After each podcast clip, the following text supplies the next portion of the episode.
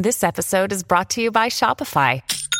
Forget the frustration of picking commerce platforms when you switch your business to Shopify, the global commerce platform that supercharges your selling wherever you sell. With Shopify, you'll harness the same intuitive features, trusted apps, and powerful analytics used by the world's leading brands. Sign up today for your $1 per month trial period at shopify.com slash tech, all lowercase. That's shopify.com slash tech.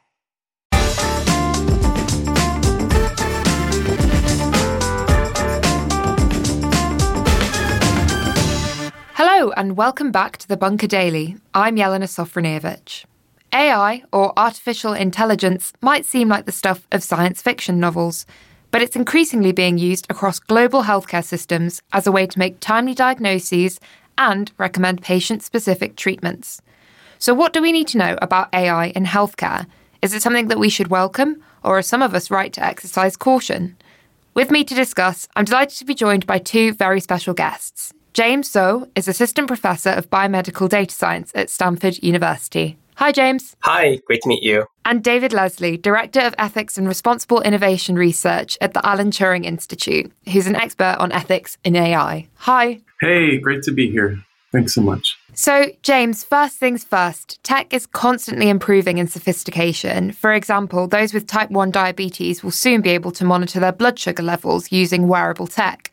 What new things can AI do that can't be done with existing technology? Yes, I think it's a really exciting area in the intersection of AI and biomedicine and healthcare. So I think AI has been enabling a lot of very exciting advances, both in basic research. So here things about like AlphaFold that enables us to really understand protein structures at a more basic level and higher resolution. And at the healthcare side, I think there's you know technologies like the wearables that you mentioned. There are also other technologies that allow people, for example, to take photos of their skin lesions to detect whether those are likely to be skin cancer or not. Right. So I think these are the kinds of technologies that can be really addressing some very fundamental and very impactful healthcare challenges. And David, in some trials, AI has been shown to reduce risk and increase the speed of diagnosis. In what areas of healthcare is AI already being used, especially in the UK? I mean, there are numerous different clinical applications, both in terms of on the predictive end, so thinking about ways that one can sort of do risk stratification in, in, in diagnosis and prognosis. There's uh, multiple applications that are that have been or are being developed in terms of histopathology, so thinking about how one can look at digital slides and, and understand whether or not they have characteristics of being malignant. Um, other computer vision techniques that uh, can say look at uh, chest X-rays and identify potential areas for uh, that that might have lung cancer. Um, so there, there's just a, a numerous range of, of applications. I noticed that since 2016, Google's DeepMind firm has been working with Moorfields Eye Hospital in the UK to streamline how eye conditions are identified. Are there certain parts of the body, perhaps, or certain kinds of healthcare problems that AI is really well suited to tackle? Yeah, the kinds of AI that's been more readily available is more related to computer vision so far because that's where the kind of AI advances and especially with deep neural networks have been further along over the last five to 10 years.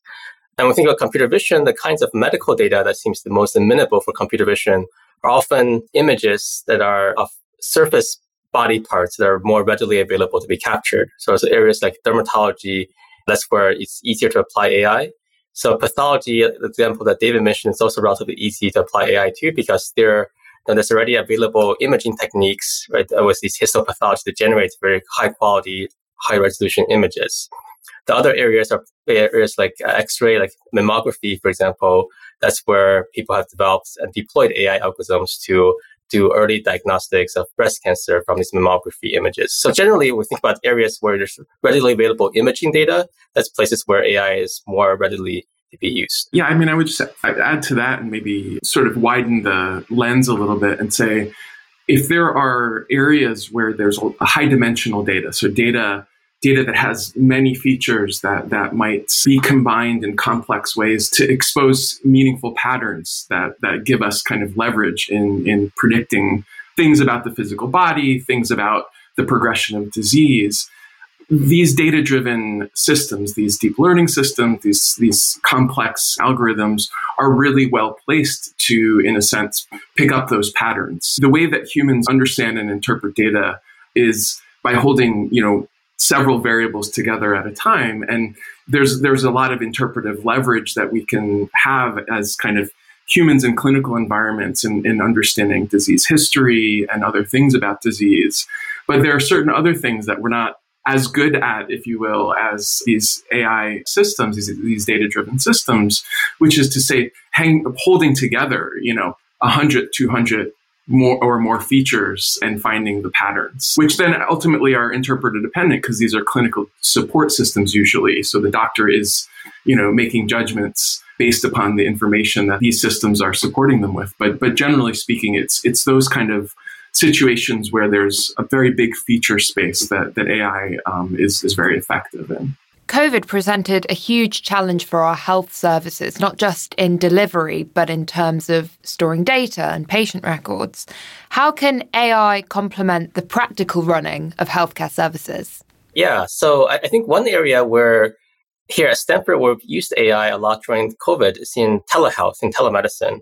Mm. Right. Uh, so the idea there is that you know because of the pandemic, it's hard for patients to come in and see the doctors, to see their physicians in person. Right. So during the pandemic, there's actually been a huge growth, like I mean, a hundred x increase in the amount of televisits, whereby the, the patient can see their doctors you know, through Zoom and through video calls without having to leave their home. That's actually very convenient for the patient because they don't have to drive two hours to come to the hospital and for a half an hour appointment. So I think the telehealth area is where AI can be very useful because a lot of the data, the kind of interactions between the patient and doctors through these video calls are already digitized. Right. So we've been working on different AI algorithms here at Stanford. For example, one place where we use AI is to use computer vision to improve the quality of the images that the patients actually send to their doctors, right? So that the doctors can make better diagnosis even without having to see the patient in person.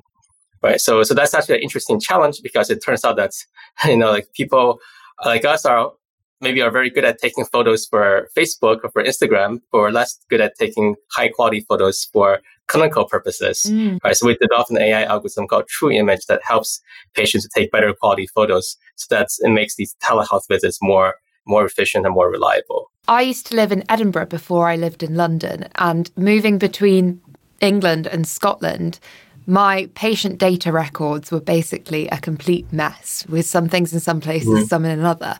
Can AI help us better store our data and ensure that perhaps it's kept more safe? I think, I mean, there are numerous opportunities to create those types of efficiencies with the various techniques of, of AI. But uh, to be honest, I think that those challenges, uh, say, of data interoperability and of having a well organized health system that is able to sort of interlink the different dimensions of the data generating sites.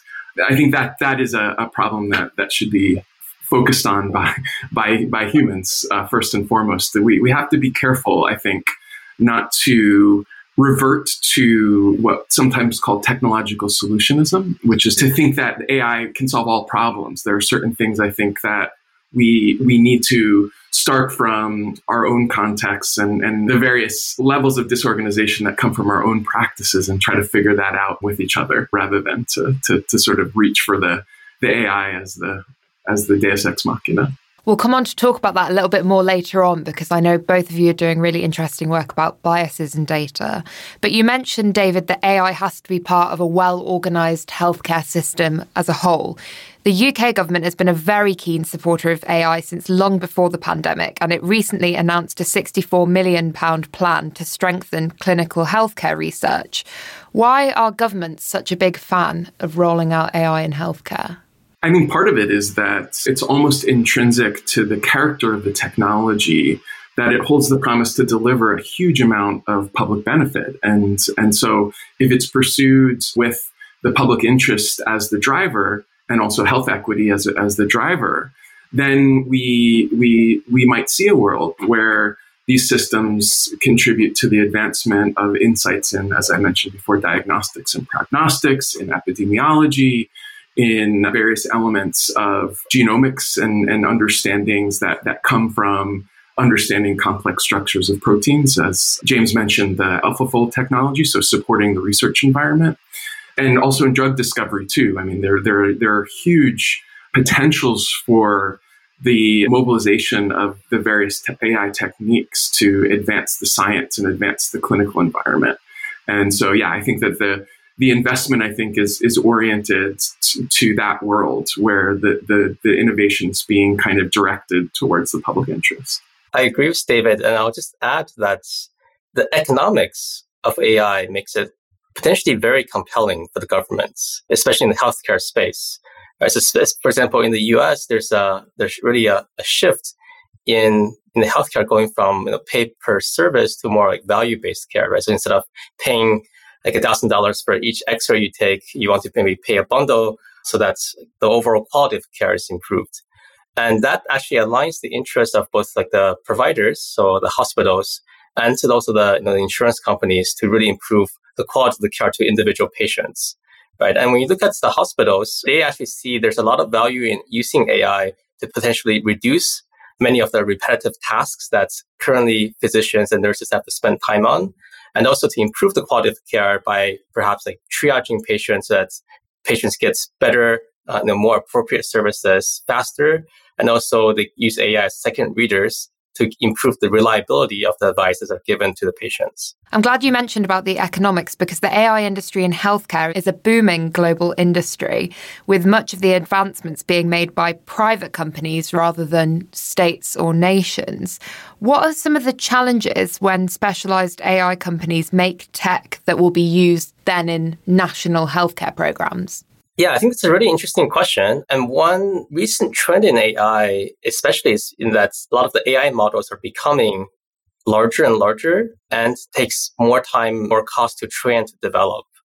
Right. So that, that's actually what's driven a lot of the shift in the AI developments toward the private industry. So for example, uh, some of the models that we've been working with are these very large language models, which are basically trained off the text that can be scraped from the internet, right? Like 100 times the size of Wikipedia or hundreds of millions of images.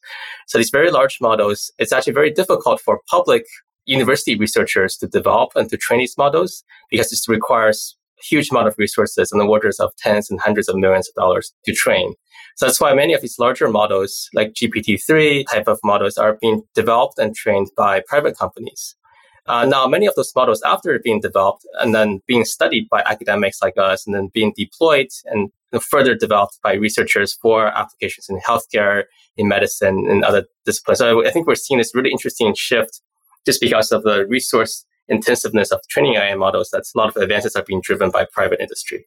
I think, and just just to just to add a little bit of a critical twist on that, I think that you know, at the level of the actual political economy of, of the AI ecosystem, the way in which the high entry cost to developing these very kind of information processing intensive and data intensive systems all of this does present issues with regard to the, the ultimate access of being able to develop the technologies in an equitable way that is serving the public interest. For instance, there are challenges in, in the research environment in academia where if you don't have sort of access to the high powered compute and you don't have access to big data sets, uh, it's much harder to, to sort of innovate. And, and so just, I think that there's a, real need to sort of create balance within the, the innovation ecosystem where there are opportunities beyond just the private sector to really d- develop these technologies in, in ways that uh, might not be, say, oriented to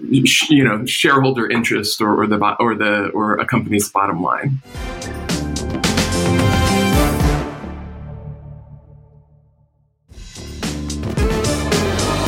So, David, earlier you mentioned about technological solutionism. We know that AI can only be as good as the data that shapes its algorithms women and ethnic minorities seem to be particularly at risk from biases in data. Why is that? I mean, I think that when we when we think about the sort of wider picture of inequity in healthcare and and health inequity in general, uh, we really need to understand that these systems are being trained on data that's drawn from real world patterns, real world patterns of use of healthcare systems and real world patterns of accessing clinical environments.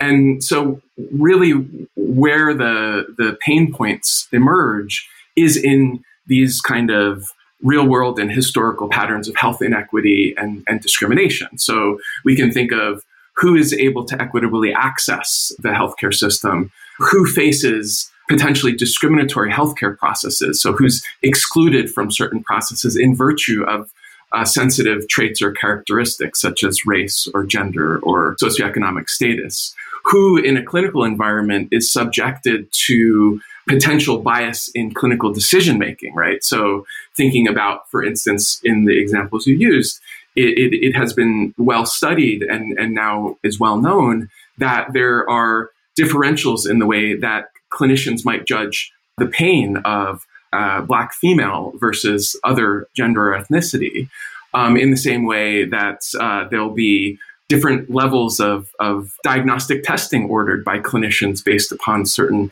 biases that they might have um, with regard to mi- minoritized ethnicities. And so, one thing to remember is these existing patterns of discrimination can easily be baked into data sets, and they can easily also be reflected in the way that the data sets themselves are just a, a, usually a selection of a portion of a population that has access. And so you'll also have sampling biases where the, the data sets that are being used to train the AI systems are, are imbalanced. They simply don't sufficiently reflect those who, are, who haven't been able to access the healthcare system in the past. And I can just give one example just to follow up on what David mentioned. So, so recently we were studying a lot of these, um, you know, dermatology AI algorithms. So basically, like you take photos of your skin, and the algorithm will tell you whether it's skin cancer or not. So there's a bunch of commercial vendors that have been trying to develop those algorithms, and there are a lot of interest in deploying them. So we tested some of these algorithms on Stanford patients' data because there's interest in actually deploying these algorithms here locally interestingly, we found that you know, the algorithm, they all had very good performance in the original reported studies, right? Like accuracy above 0.9. But when we actually tested them on Stanford patients, the accuracy and performance dropped to like, you know, about 0.6, right? So a huge drop off in the model's performance. So the mystery is like, why did that happen? Right. Uh, and when we look more deeply into this, it actually turned out that all of these algorithms um, for detecting skin cancer, they have much worse performance when they're applied to images from darker skinned patients.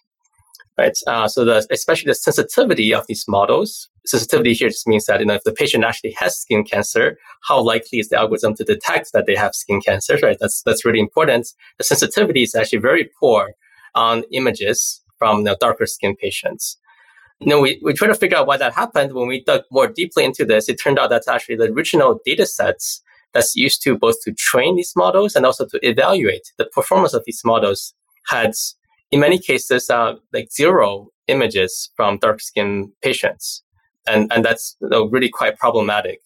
Right. Uh, so that's why like, if, if the algorithm doesn't see these kind of data in its training process, then it doesn't really learn about the, the, the patterns of disease in these darker skinned patients.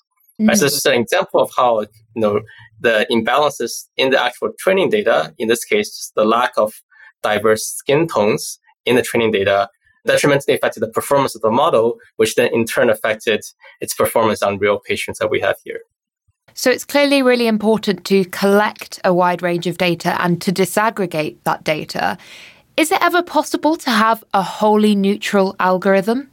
I think it's a it's an interesting question. I think the nuance here is that I'm not sure if we want it's even desirable to have a neutral algorithm in the sense that you know there are lots of specific phenotypes and features right that are specific for, for different subgroups right for example for skin tone right so uh, people with darker skin or lighter skins they actually have different distributions of diseases mm. right uh, because people with lighter skin are more likely to get sunburns right? So there you actually want the algorithm, if it's really good, to be able to really leverage the information that's present in the different skin tones to make its predictions. You don't want the algorithm to be, let's say, skin tone blind, because that's actually throwing away useful information. Mm-hmm.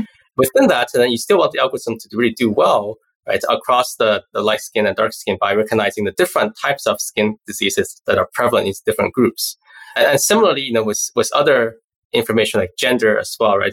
I don't think we want the algorithms to be entirely gender blind. Depends on the application, right? If it's doing recommendations of clothing or books, maybe you do want to use the information that's personalized for each of the individuals to make those better recommendations.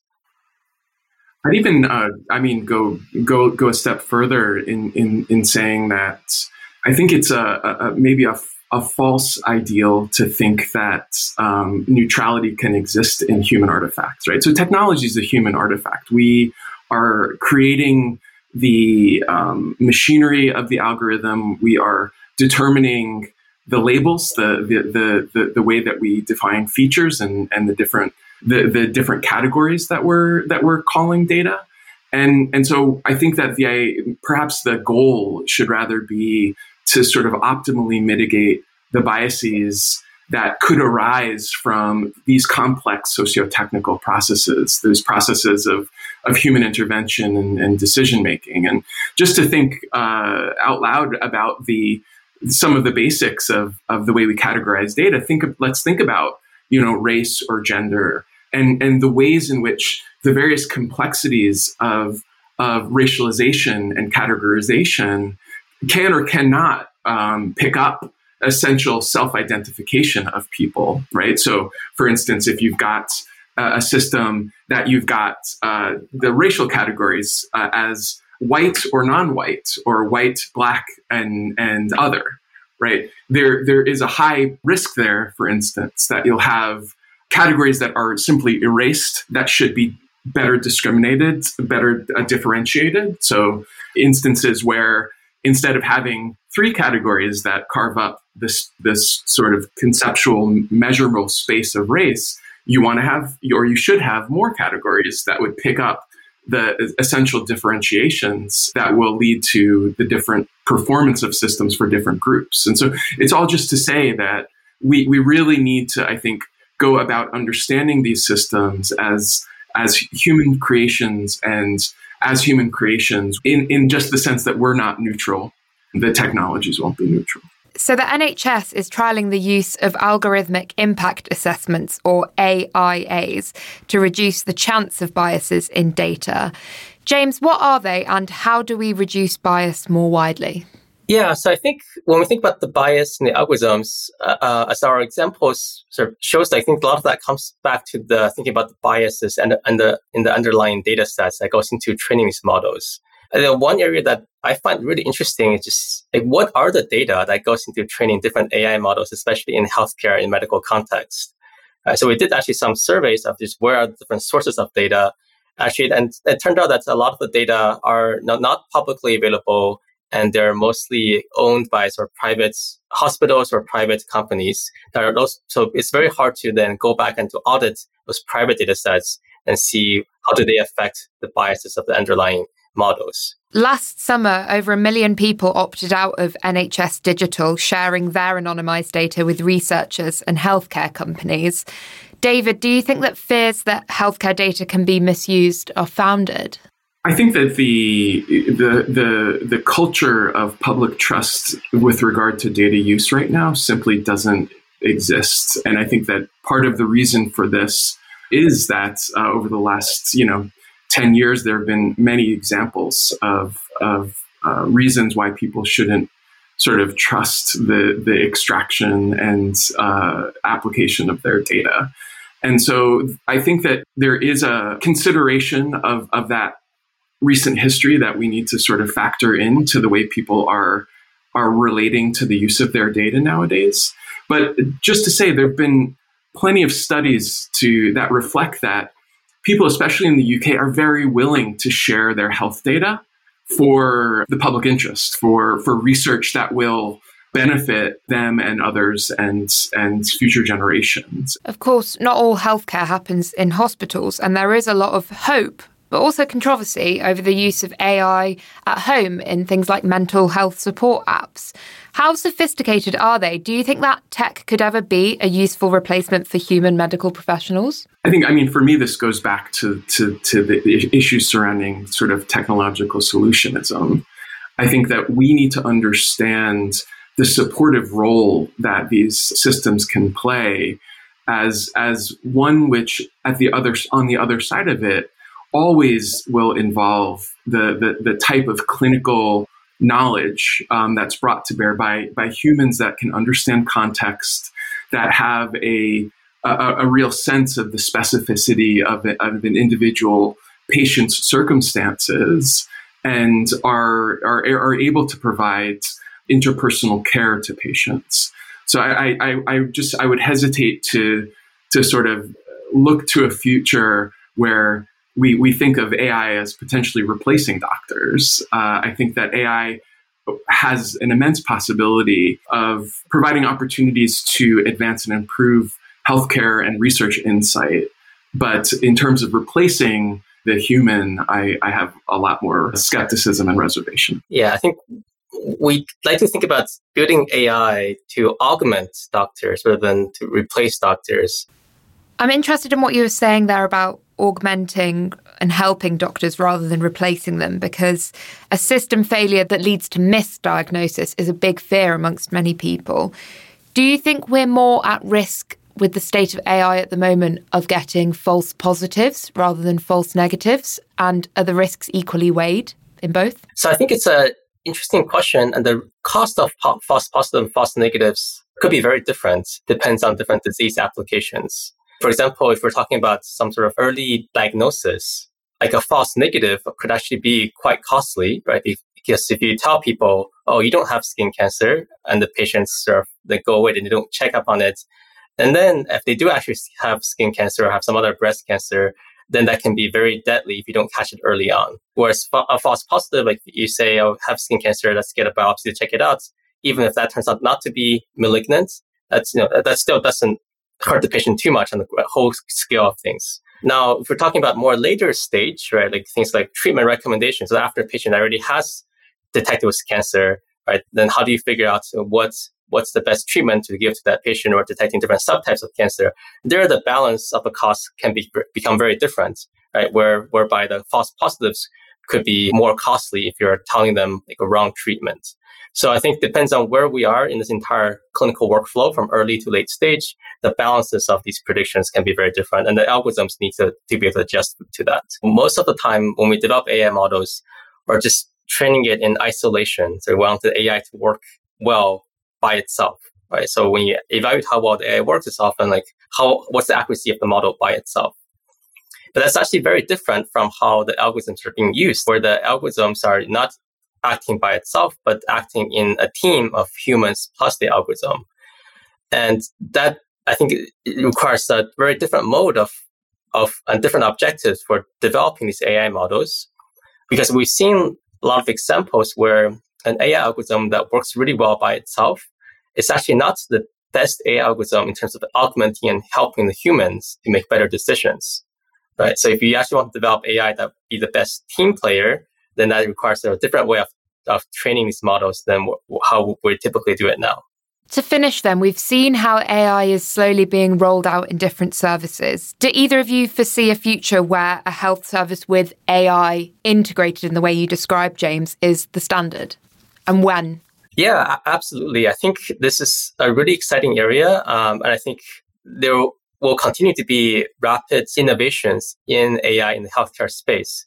I would say we're still in the relatively early stages of actually developing and deploying AI. Right? We are just seeing that you know, there's maybe a couple hundred of these AI algorithms that have started to go through different government regulatory approvals. Some of them have gone through the approvals now, but many of these have not been widely deployed in the healthcare system yet. But I think definitely the potential is there, especially as the, these algorithms become more fair and more responsible and more reliable, then there will be more of trust in the healthcare system to, toward using these algorithms. I think that we're at the very beginning point of, of a long journey, and, and it's a long journey that will, for the systems to be developed responsibly and to be used responsibly, it will demand a kind of cultural transformation, which is to say, we'll need to bring the technology closer to the sort of critical approaches to human practice that emerge from being aware that these are humanly produced uh, systems and technologies. James, David, thank you both ever so much for joining me today. Thank you for having us. Pleasure. And listeners, be sure to subscribe so you don't miss out on any new episodes. You can also back us on Patreon. Just see our social media for details. This is Jelena Sofronijevic signing out of the bunker. Thanks for listening, and we'll see you next time.